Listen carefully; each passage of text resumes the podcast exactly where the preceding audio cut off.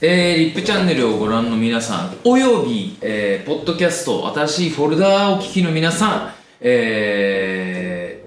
ー、今日はなどういう回ですかねあの、フューチャリングみたいな感じですかそうですね。コラボ新しい感じコラボですね。うん。ですね新しいフォルダはポッドキャストで。はで、えっと、まあ、これ、リップチャンネルで動画の方も、えっと、配信していくということで、えー、新しいフォルダアロングサイドリップチャンネ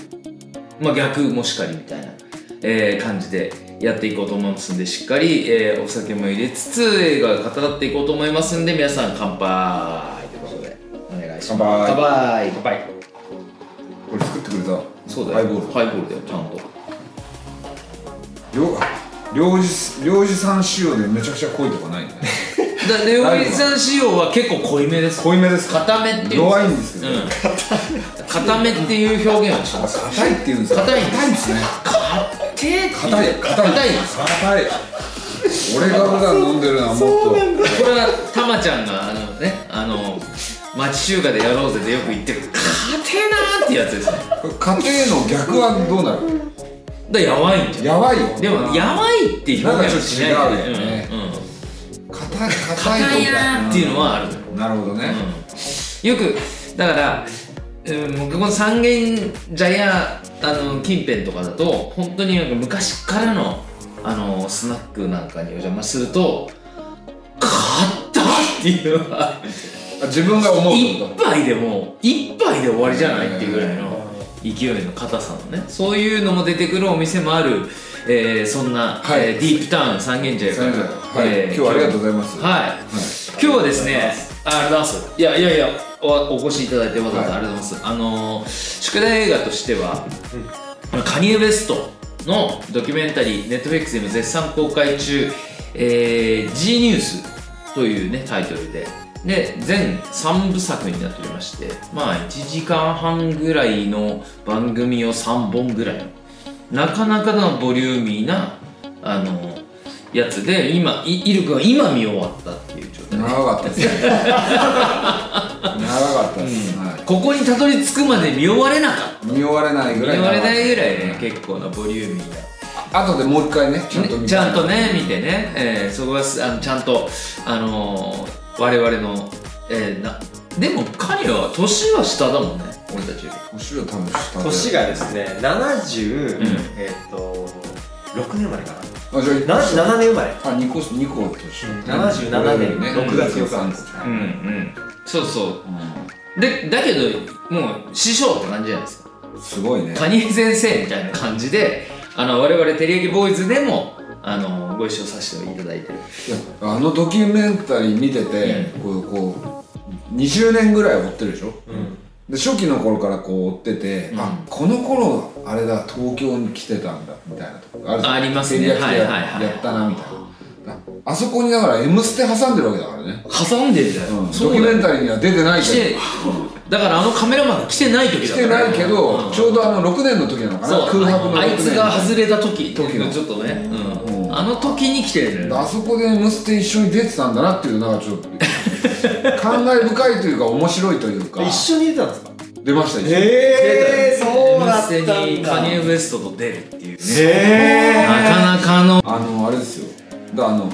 ひな壇あるじゃないですか、ひな壇いわゆるね M ステのね歌もあそこあそこは基本外タレ座んないですよ座んないの多分ねうんあのちょっとわかんないトークとかやんないからガイチャレは最初の時だけいて、もう途中ではけて歌の時だけ出てくるみたいな多分、通常のパターンだと思うんですよ、うん、うんでもカニエはこれやっぱ2号さんとかとのパレルとかの,、うんあのつながりで来てるから、で照り焼きも出てくるから出てくれてるから一緒に多分あんま細かい説明なかったんだよね最後までひな壇普通ひなにいたってるあのグラミーアーティストはすってか、M ステすごいっすね。 M ステすごいよし、うんあのいろんな凄さがそうそううんそであのあのバーバルとかね、う V さんとかバーバルバーバルとか Y ちゃんとか、まあ俺らに最後あのそのラップの最後に、あのタモさん OK っていうのを入れたい入れたいって言ったらそうそうちゃんと言ってくれて言ってくれるタモさん OK って炭酸 OK! って言ってくれたっていういいねやついいやつなんですよでももう本番ほとんど寝てたけどねあのひな壇の時に寝てずっと寝てたでもラップはしっかりやってタモさん OK も言ってうんでまた戻って席ついてるじゃないですかうんで他の方歌ってるじゃないですかそれだと寝ちゃうんですよやっぱ多忙だたか多忙なの本当にらうんで寝ちゃってで Y ちゃんとかがあのこうコマーシャル開けて「チーパシパシパシ」っつってこう抜かれるじゃないですか抜かれるから分かってるじゃん俺たちはだからその前にちょっと前に「カニが起きて」みたいなそうそう寝てませんでしたみたいな感じ笑った顔であの映るっていうだから何そのなん話かその超面白いすごいとこに立ち会えたんだなっていうのそをうねこのドキュメンタリーを見て改めてねすね俺だからさもう本当ずっと言いたかったこと今言っていいですかうんどうぞあのあの時に、インタビューの方が、あのインタビューというかあのタモリさんと、うあとしねテレビのしアナウンサーの方がいらっしゃる竹内さんだったかな当時堂さんか竹内さんかどっちかででオーオープニングがすごい短いところで俺に話を振ってきた本来なら、歌う前に振るはずの質問を、うんオープニングの超短い尺のところで、うんパンって振られて、うん待ってこれえあれ本編本編っていうか歌う前に振られる質問じゃなかったのかなと思って俺焦っちゃって、うんでいやいやあのどうなのみたいなあのそのカニエウエストとやるとこでいやもうめっちゃ光栄ですよもうすげえ興奮してますみたいな なんかぶもう取ってつけたような感想しか言えなかったんだけどいいじゃん俺はその尺本当は、ほんあのやる前にもらえてたらもう言うこと考えてたの、うんそれが、あの本当に日本だったら本当エビちゃんっていうモデルさん有名ですけどあアメリカはカニちゃんですから っていうことを言おうと思ってた絶なるほど対にねカニちゃんですあーでもね今になってね言わなくてよかったまさかお前が結婚するとは思わなかったからああの時まだ会ってないから合ってないからね合ってない時にへーもしかしたら嫌な気持ちに思ったかもしれないからそれを引き合いに出されてあそうかそうカニエ・ウエストと引き合いに出されてうん私関係ないのにもらい事故みたいに思われたらもしかしたらあのねうん今のあのすごい素晴らしいあの生活はなかったかもしいれなやいいやそんなことない ですよそんなことないけど、でも言ってたねライブとかでもあのカニエのことカニちゃんカニちゃんっていう言のはてたよねもうエビちゃんじゃなくてカニちゃんすからアメリカはみたいなことを言おうと思ってて言えなかった悔しいってその時は思ったけど言わなくてよかったのかなっていう今いやーいやーそうねはいでも大丈夫ですよ大言ってても別にねそれはそれでいやなんかこれドキュメンタリーのさ、ん中でもあの偶然はない的なことを言うじゃないですかあの言ってますねそ時々ね、はいはいそれには意味がああるる起こったっこてとにはうん意意味味があるがあるよねだからあそこはオープニングで振られたことにも何か意味があったってことじゃないあーそうなののかなうんまあというわけでちょっと無 理やりだねはいごめんなさい今日はカニエ・ウエストのいすいませんドキュメンタリいや ーいやもう十分面白いですよこの話ジーニュースをいやいやもうこれは普通聞けない話だからお届けしますけども、はいそうね確かにね、このあのドキュメンタリーを見て、うん合ってる俺たちっていうねそうそうそうもカニエ・ウエスト自身にも合ってるしスタジオとも接種スタジオでも摂取してるし、そうだよ本当そうだし、俺あの結構昔ね、カメラをずっと持ち歩いてたの、まあ、今はスマホで何でも撮れちゃうけど、当時そんなね、画像よくな画質が良くなかったから、持ってたんですよいつも、で結構撮ってんのリップの,、んあの楽屋とか、そういうのいろいろ持ってるんですよ、うんうんで照り焼きの時も結構撮ってたの、だから、カニエがねその「I Still Love Her」って曲なんだけど、ちょうどこう俺の目の前にソファー座って、うんその場でこうラップをこう考え出したわけ、その時俺ずっと撮ってたのえででもそれそそれも流さないとねそうでずーっと撮ってるのを、があるから、これをコーディに渡した渡したいよねそうだよこの空コ白ーのディうんの、お前がいなかった分俺が撮ってたっていうねそうそうそういうのをだからちょっと掘り掘り返していけばあるかもしれない、確かにね素晴らしいね今日はあのいつもお酒もいただいてるんですがあのザッキーのあの奥様がですね今お餅屋さんをやってるんですデよニーズすいませんありがとうございますどこなんていうお店なんですかこれは愛と電気持ち店っていうはい大福屋です、 場所はあそうありがとうございます、はい代々木公園にあります代々木公園のはい駅の渋谷区の代々木公園という公園にあってであの賞味期限5時間っていうねあそう全部そうそうですそうですへーまあそのくらい超新鮮な大福をいただきいただきつつ、はいええカリカリいやなんかあ俺差し入れでさなんかそういうのなんかいいの買いたい時あるじゃないですか、はいはいでそういう時もうにぜひそういうまぜたひなんかその5時間しか食べれないとかええっていうのがまたいいと思うんだよね、そういやこれちょっと差し入れなんですけどめっちゃうまいですよ5時間しか持たないですけどみたいなねそうありがとうございますはいディーン・藤岡君も買ってるあそうなんですよそうおかげさまでありがとう素晴らしいすいませんジョイさんありがとうじゃあ今度カニエが日本に来た時そうもうもう絶対食わせろこれをこれ5時間しか賞味期限の超希少なまああいつ大好きだからそう いういいあのナンバーワンが大好きだからもうあいつって言い出したからすごいねなかなか言えないなかなかねカニエウスを捕まえてあいつとは言えないもんねそうそうね、んじゃあちょっといただきあええいただきましょういただきましょう俺はこのこのいちご大福がねまだこれ新作であ新作なんです新作こっちがこれ今もうあの売り切れ必至のいちご大福とこれは普通のお大福はいねありがとうございまこすれまたうまいよねただの酒のつまみで持ってきたんですいやすいませんありがとうございますいやいやいやご紹介ご貸しいただいてありが食べますねいただきますだいていいとですうございかますじゃあ俺はこっちのあ二人とも一緒かはいいただきますその間になんか紹介してましょうかいやあーカニエウエストについてあでこのドキュメントについて一体どんな、あのドキュメントだったんでしょうかっていうのをあのザッキの方からはい、カニまずねカニエ・ウエストを、ヒップホップまあもちろんねリップスライムを聞いてらっしゃる方はもちろんご存知かと思うんですけども、あのヒップホップにあんまり触れてこなかった方ももしかしていらっしゃるかもしれない、その方はカニエ・ウエストの名前もあんまり聞いたことがないかもしれないけれども、今アメリカで、えっともう屈指ですよねおそらく、その最最も有名なアーティストの一人と言っても過言ではないそうですねまあカニエウエスぜトね最前線を走り続けてるはい、1977年生まれさっき出てましたけど、はいで2000年代初頭からまあプロデュース業とか、えーとまあ、ソロ活動とかで、グラミーで69回ノミネートされてます、 69回69回ですやばいなでそのうち21回受賞してますすごいね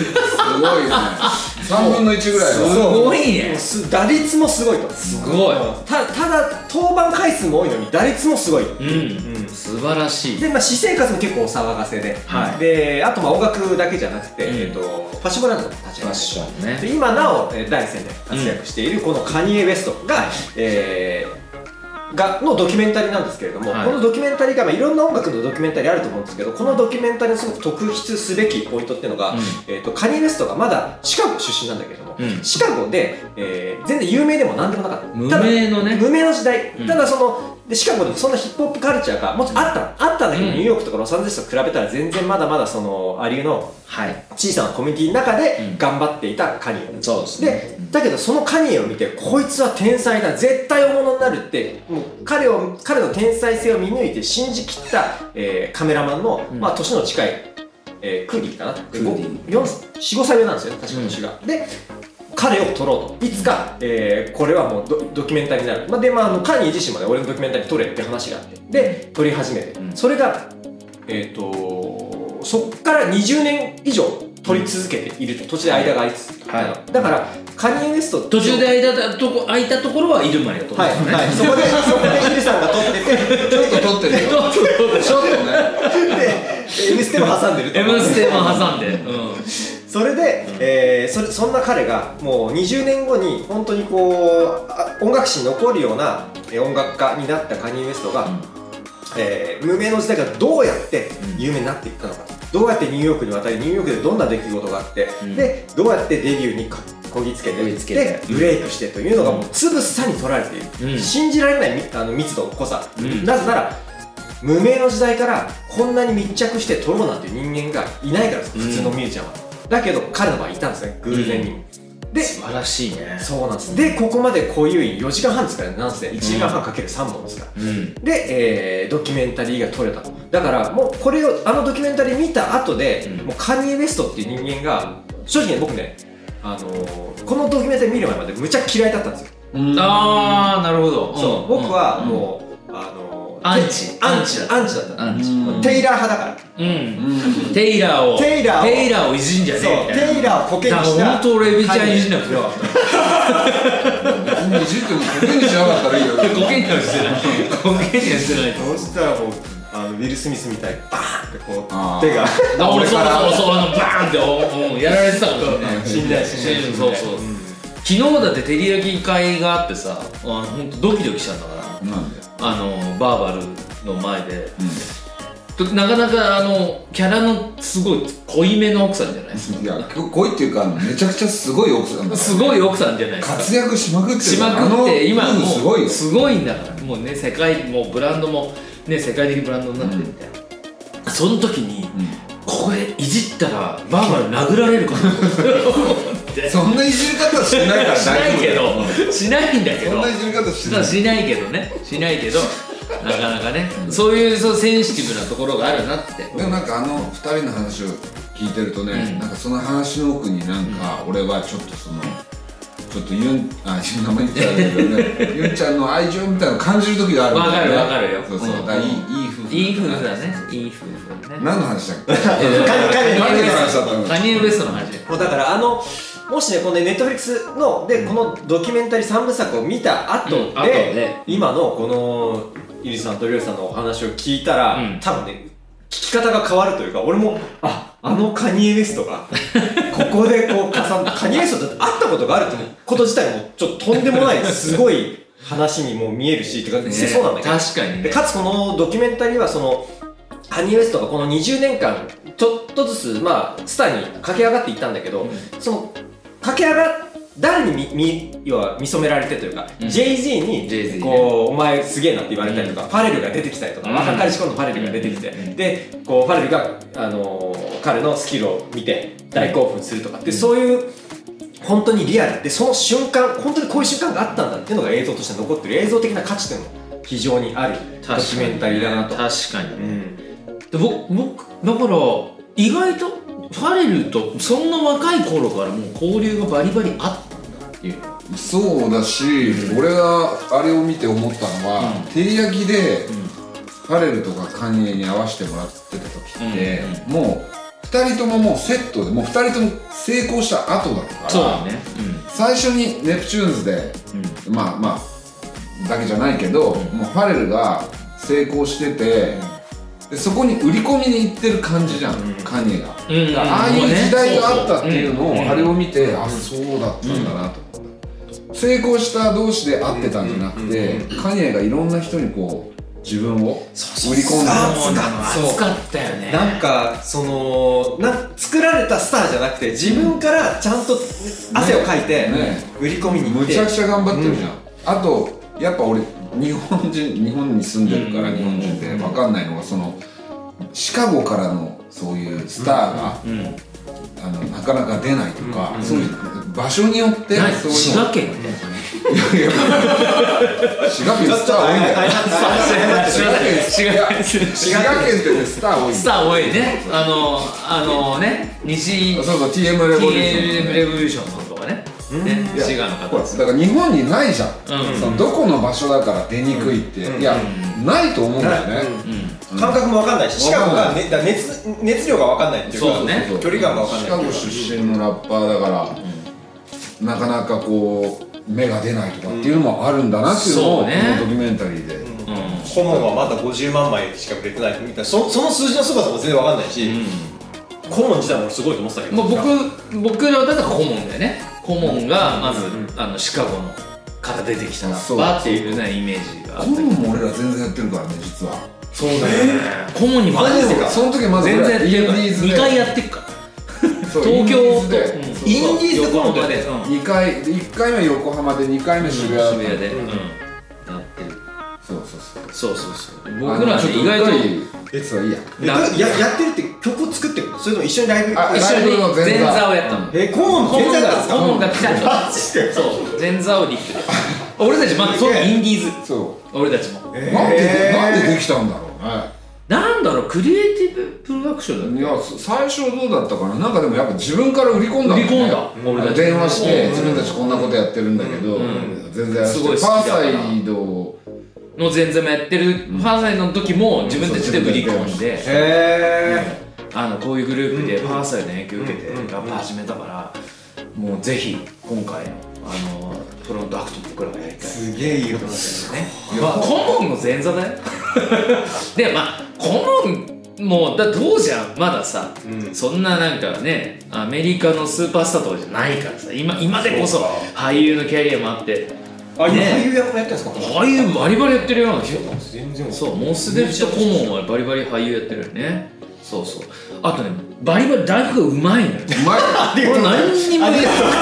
感想も飲めないのずっと話してるけどごめんなさい いつ言おうかと思ってたごめん俺一人なんか外から来るとこういうことになっちゃうね ごめんね見出していやいやいやいやいや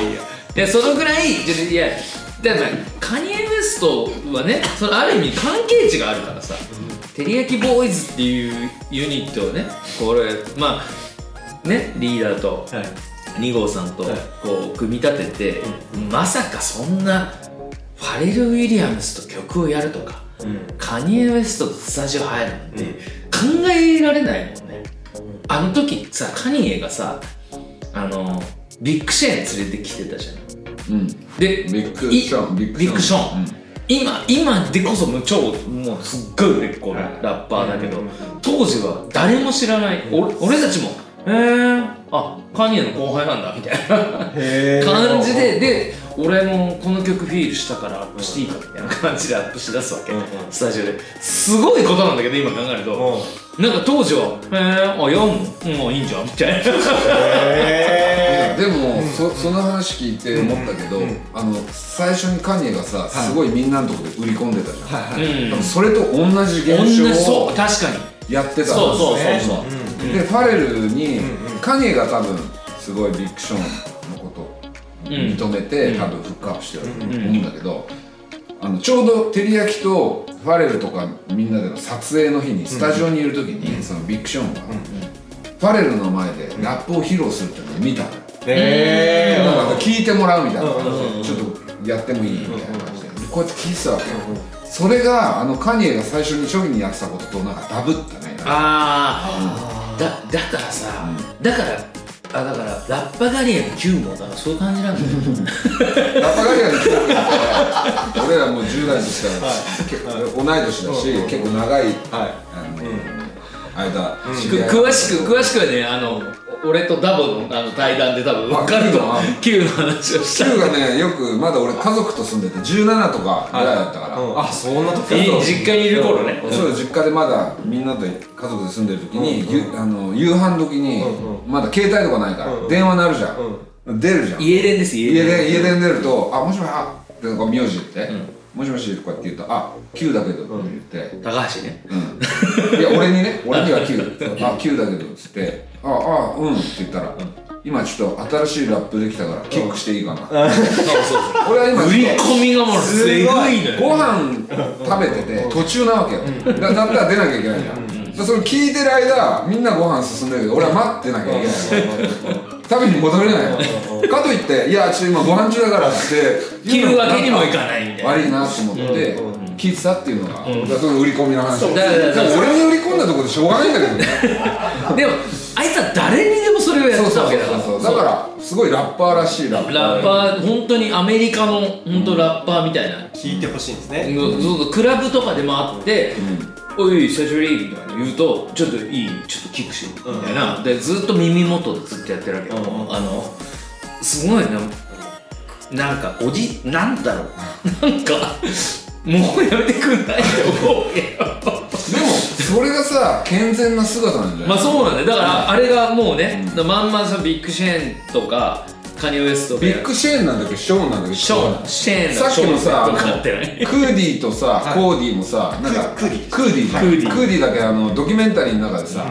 あの女の人に紹介してる時になんかクコーーディーディーだけど俺はコーディーって呼んでるみたい呼んでなあ言ってた言ってた言ってた言ってた言ってそれちょっと踏まれて俺もコーディーって呼んでんだけどどっちでもいいけどねだからもうねビッグだから俺たちはショーンなんだろうけど、もうシェーンでもいいんじゃ ないかっていう何でもよくなってくるねそうする といやでもあんなリにュウジでもいいじゃんリュウ俺のリュウジ いやこいつはた UZ こいつはリュウジリュウジ前面はリョウジって名前なんだけど俺はリュウジって呼んでるオッケーってことでしょまあそうそういうことそういうことそういうこと、うん、そういうことそういうこと、うんごめんねなんかいやいやだ合ってる合ってる合ってるんですうんだからそういうあの我関せずっていうか俺が思ったことが全てみたいな感じで言っていくことなのかなとも思うしあのドキュメンタリー3部作あってさはいちゃんとすごく2部までものすごいドラマティックに彼が盛り上がっていくっていう、うんうん世界的なアーティストになっていくけど3部目がさものすごいドヨーンとこうあれなんかちょっとこの人おかしくなってきたみたいな感じになるってそういですねう。一部二部でこうブレイクする、ニューヨークに渡って、うんえーっとただニューヨークに渡って頑張っているけれどもまだ、えー芽が出ない出ないで、えー、2部で、うんえーついにブレイクもうブレイクうんで途中でブレイクした後、えーカメラマンのクーリーとちょっと距離ができるんですよね、うんで距離ができて映像もなくなってくるうし、んその映像がなくなってる間で距離ができてる間であの僕が冒頭に伝えたテイラーとの事件があったりとか、うんまあなんかいろいろあってでスターとなってちょっと多分キャラクターもちょっとずつ変わっていって、うんうんそして、えー大統領選に、ね、出るとかね、そうねこれ、うん、そうね。あとは、ちょっと、ちょっと気な臭い感じが出てくるんだよね、そうですね3部でね。うんうんで、まあ、今なお彼は、んえー、と存命だし、今なお第一線だし、第一線だからこう、なんだろうな、えーもし、もしかしたらこの第4部もあるかも出てくるだからしそうれなかいもしそうかもね。今なおでだからそものうそれを撮ってるのがもうイルマリ。 カメラマンがイルマリの可能性があるかそれ、それないでしょそれ、それ、ちょっとリスそれクキャなリア上げいたないけどないけどそのクーディら。クーディーね。クーディがあの撮ってない6年のん映像をちょっとだけ俺は持ってる持ってるっていうのはいやいや、むちゃくちゃえでもさあのフェンディのパーティーとかあったねあったフねェンディのパーティーにてかさもう信じられないけどさかそのカニエとスタジオに入ってうん「アイスラブハー」をレコーディングしたうん日にうフェんンディのパーティーがあってその曲をやるってことになるわけねおうもうがうん俺らのが歌い手だからさ考えられない頭お うレコーディングした日にそのいわゆるライブにかけるなんてことまずないからええーみたいなすごいっすねうん必死俺たちも必死だし、でもカニエは割とすごい自然とできてただど実際会ったとか一緒に仕事した印象としてその今回のドキュメンタリーとのギャップって何かありますかそれともまあ分かるこんな感じの人っていう印う象ですーんでもスマートな方だよね、うんなんかあのあでもやっぱりファッションの話いっぱいしてたけど、このドキュメンタリーの中でもすごいファッションにやっぱりこだわりがあって、なんか、んその靴の履き方一つでも今はこの履き方がなんか絶対フレッシュだみたいなとかなんかそのフェンディのパーティーの時にカニエモデルのスニーカーだったっけあフェンディスフニェンーカデーィと、うんあのーエイプエイプのコラボレーション売ってないんだけど、うんそのその時だけ用に作ったものがあって、んその靴をねカニエの分と、まあ、5人メンバー5人、うんでみんな持ってるんだけど、うんそうその時だけのために作ったすごいあとあのパーカーみたいな、そうねそうそれをねあのバーバルがねあのなんか YouTube の番組で紹介してた本当アン,、えっとアントニーさんっているじゃあアないントニーさんね芸芸人さん人があの人すごいあそうスニーカーコースはいはいはいうん一緒になんかゲストで出てて、へー紹介してたんで、それが、うだからもうあのーそういうこだわりがあるし、でもそれはパレルも一緒だけどなんかあファッションもと音楽に、まあ、すごく情熱的でかつそう嫌味のない人っていうかなんかストレートにものを言うストレートな感じの人だよねだって寝ちゃうんだからさん、だから知的だよねなんかねすごい、うんあうんあのファレルもん多分、うんパレルは特にねでナイスガイで、うんっていう印象で、うんなんかいわゆるそのちょっとこわもての人たちとは違うんじゃないかなっていう、だからそそれがさドキュメンタリーでも言ってたけどさ俺はそのなんだろうあのそのハードコアな感じのラッパーのイメージはできないやろうと思えばできるけどでも俺はそうじゃないからみたいなことを言っててですごくスタイリッシュにこうラップをやってであと気持ちで全部持っていくみたいな感じをやってるのがやっぱ、まあ、カニウエストらしいなっていう感じがしファまッすションもすごいですよねそのそうそうなねんか、うんなんだその、まあ、ハングリー精神というかだから俺はさだからフミヤがラップしたらいいんじゃないかと思うのよなんで暑いから髪が熱いけど売り込まないよ多分 売り込まないねね動かない人の前ででラップ聞いてくれってないと思うよそうなんだよなでも詩のセンスはあるよねまあね、彼結構あの最初にあの FM 富士っていうあのラジオ局であの僕らで一番最初のラジオのレギュラーをいただいた時にあのずっと「ポエムに吠えろ」っていうそのジャガーフミヤっていう人だけが投稿してくる架空のなんか投稿のジャガーフミヤしかジャガーフミヤしか投投稿稿ししててここなないいずーっとその詩を彼が書いてうてんうんすごい「ゼロ戦」っていうタイトルで「バババンブブブンドカン」みたいなそういう始まりの詩とかをねこの投稿してくるっていう架空の詩人ジャガーフミヤってことをねやってくれたりとかしてたから結構いいいいのいい詩人なんじゃないかなと僕は思うんだけどなかなか伝わるの大変だよで もそうだよなあれなジャガカニエーですらあんだけうんロカフェラ行って、なんだっけあのローカスローカスいろんなとこ行って、契約まで行けるかと思ったらなかなか行けない、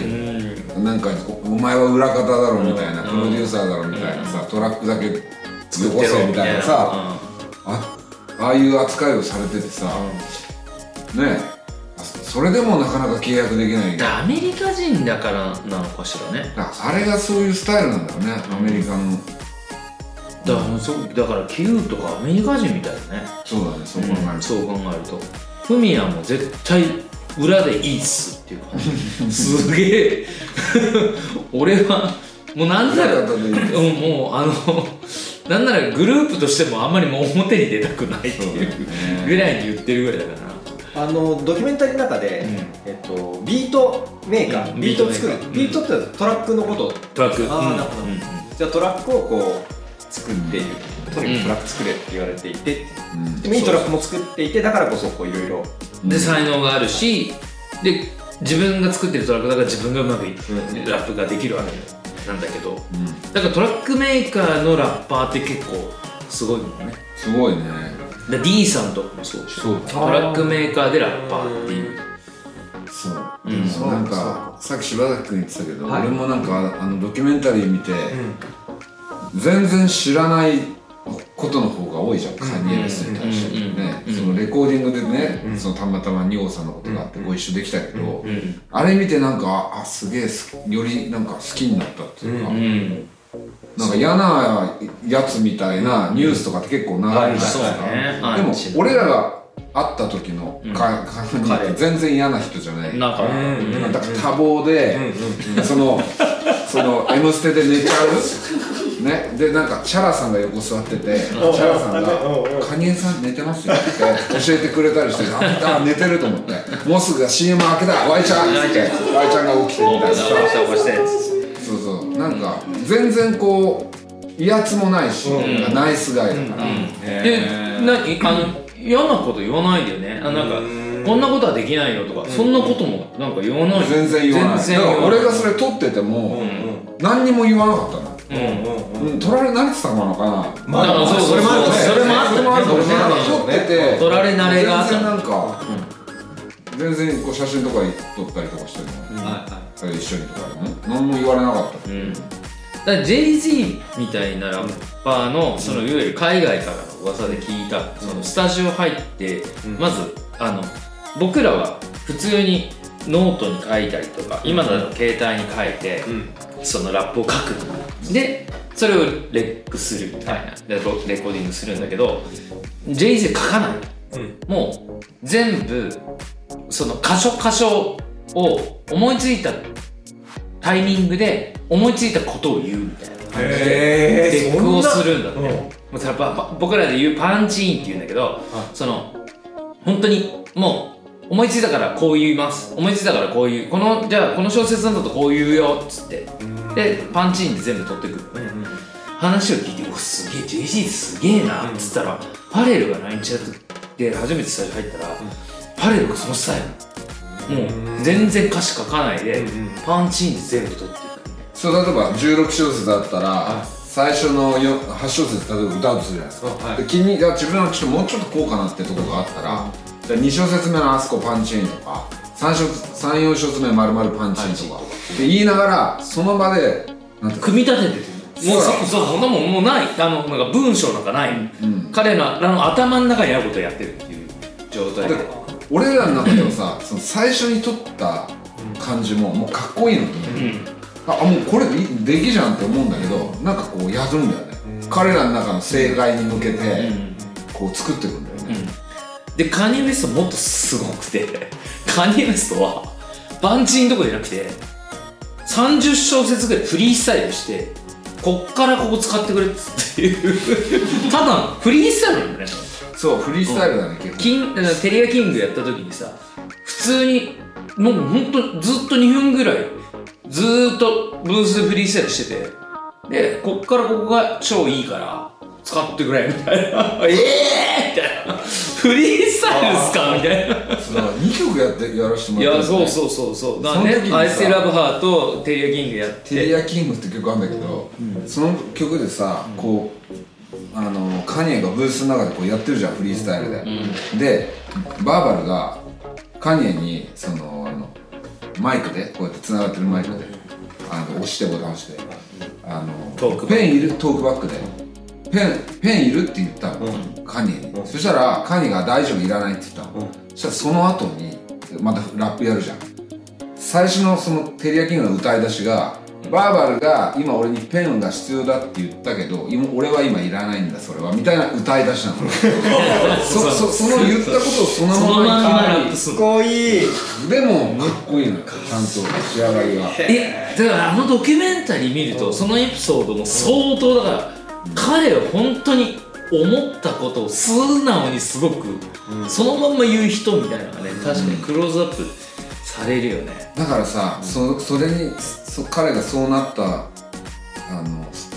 理由っていうか、うんやっぱお母さんのさ、存在がすごいそう大大きくきいてでさすねあの確かになんかちょっと失言とかがあって、その叩かれたりするかもしれないけど、あのお母さんの励まし方すごいいいじゃん、うんなんかあなたはそのまんまでいいんだみたいなさ、うんうんあなたは絶対成成功できるみたいな、だからそうそういうなんかあなるほどこうやってカニエはなんか出来上がってきたんだなっていうのは、確かにねそれがさ、まさかさ、なくなっちゃうっていうのはさ、ねねびっくりだよねうんそうだからだそからこすっごいでかいんだよねそれでそれで3分目ものうちょっとこうちょっと狂ってくるとこころうがやむやむというかちょっとオピオイドをさなんか飲んで、なんか鎮痛剤みたいなねあそうそうそうやってるとか、やっぱそれはなんかすぐなんだっけおお母さんが亡くなった1週間後にはみんな休めって言われてたけどもうステージに立ったみたいな、座れでカニエがさ、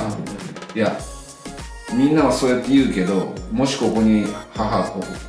ママがいたら今すぐ出なさいって必ず言ってたと思うみたいな感じで、やってやれって言うと思うみたいな感じで言ってるじゃん、だからなんかそういうので素直にいろいろ言ってることが時々勘違いされて失言になっちゃってるんじゃないかなっていう、うんだからそのテイラーのそうね柴崎君がカニエ嫌いだったって いう、ねそうで悪気はないかもしれないそうなんですよまあうんなんか泥酔してなんか結局ステージに出てああいうことになって、しかもそのことを、まあ、テイラーもテイラーにとってものすごい人生をいまだにねなんかこう、ね、棘が刺さって抜けない出来あ事そうなんですね言彼わ女れた方は言われた方でそすうらか彼女自身もものすごいえ結局その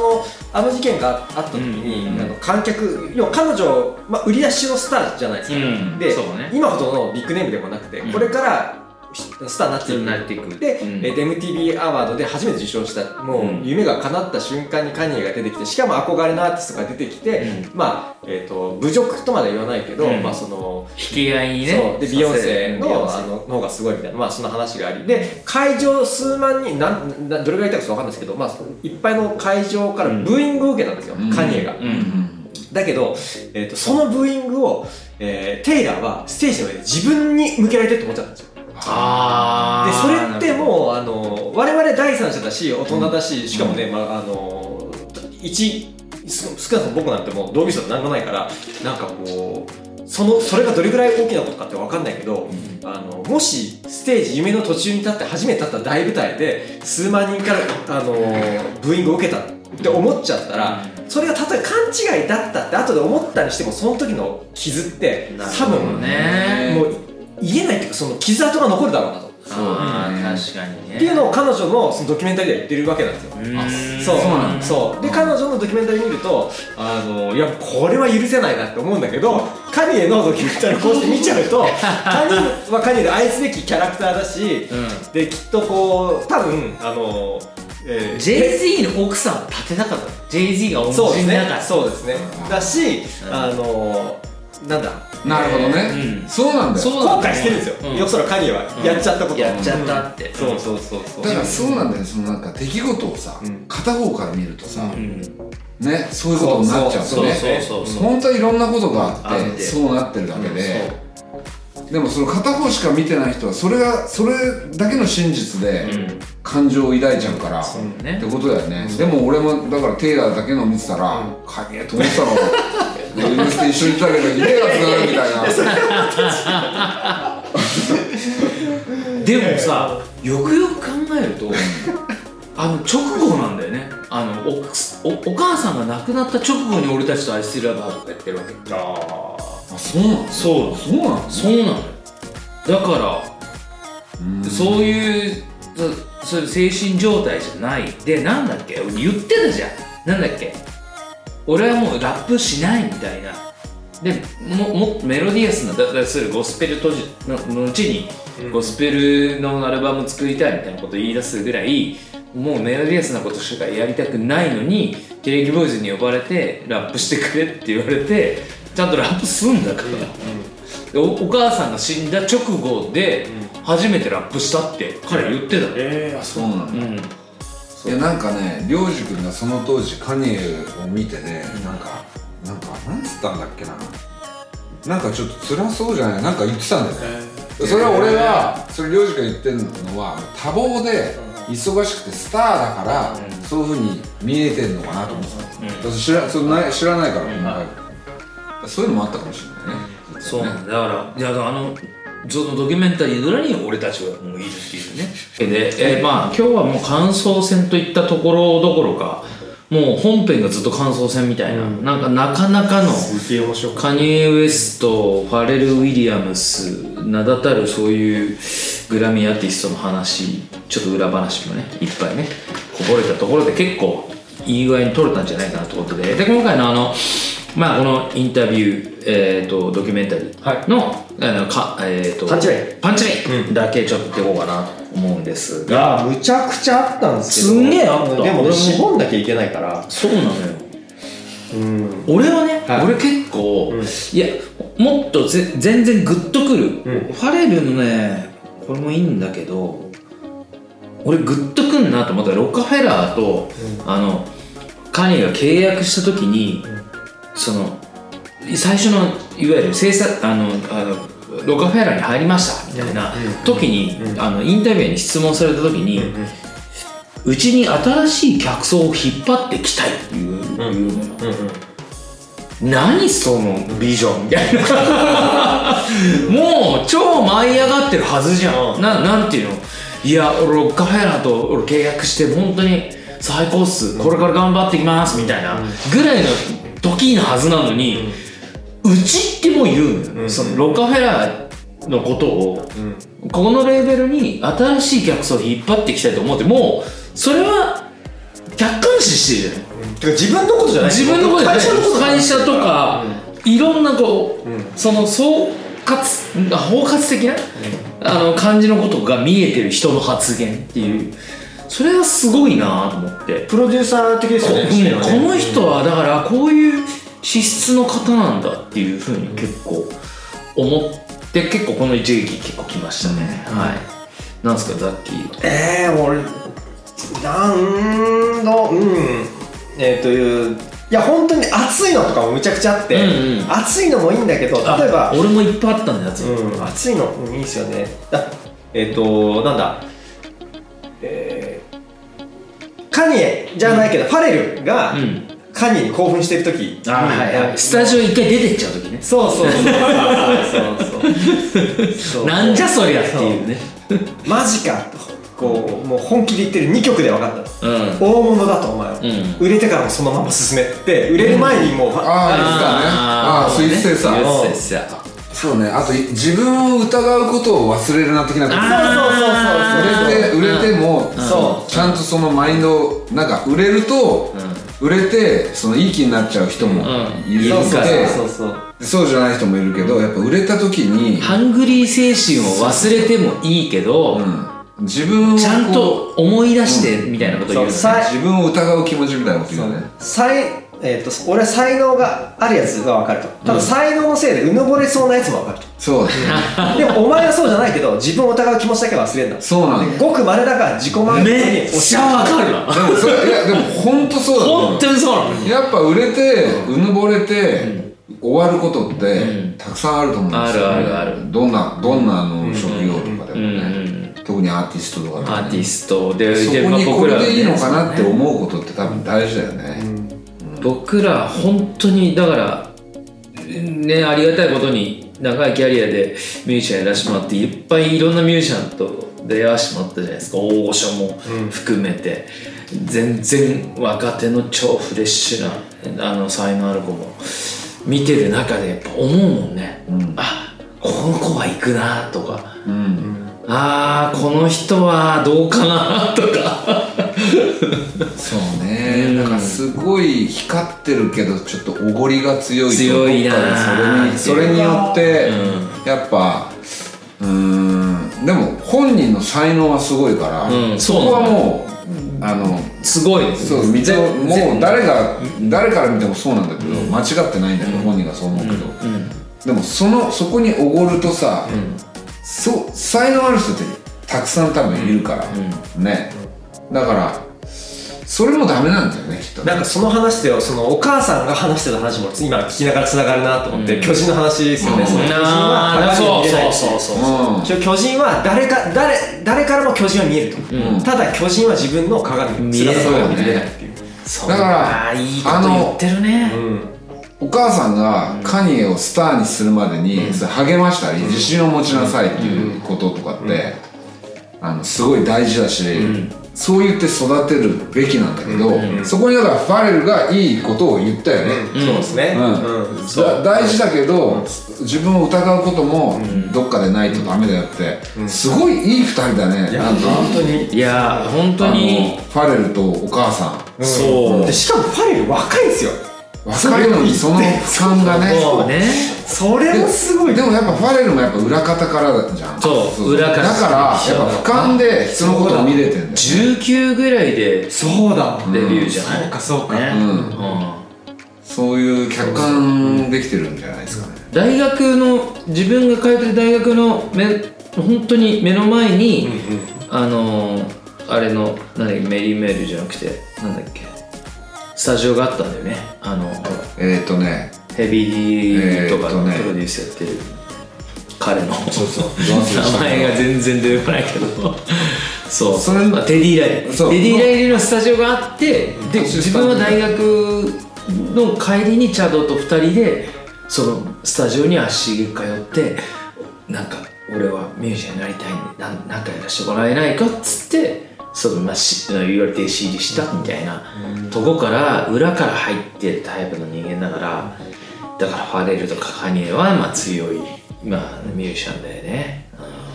あとカニエの本人の言葉として、はい俺がこうちょっとツボに入ったのが、うんテレビのインタビューでうん彼が言ってたことで、俺は最高だと思うもののために戦うんだと、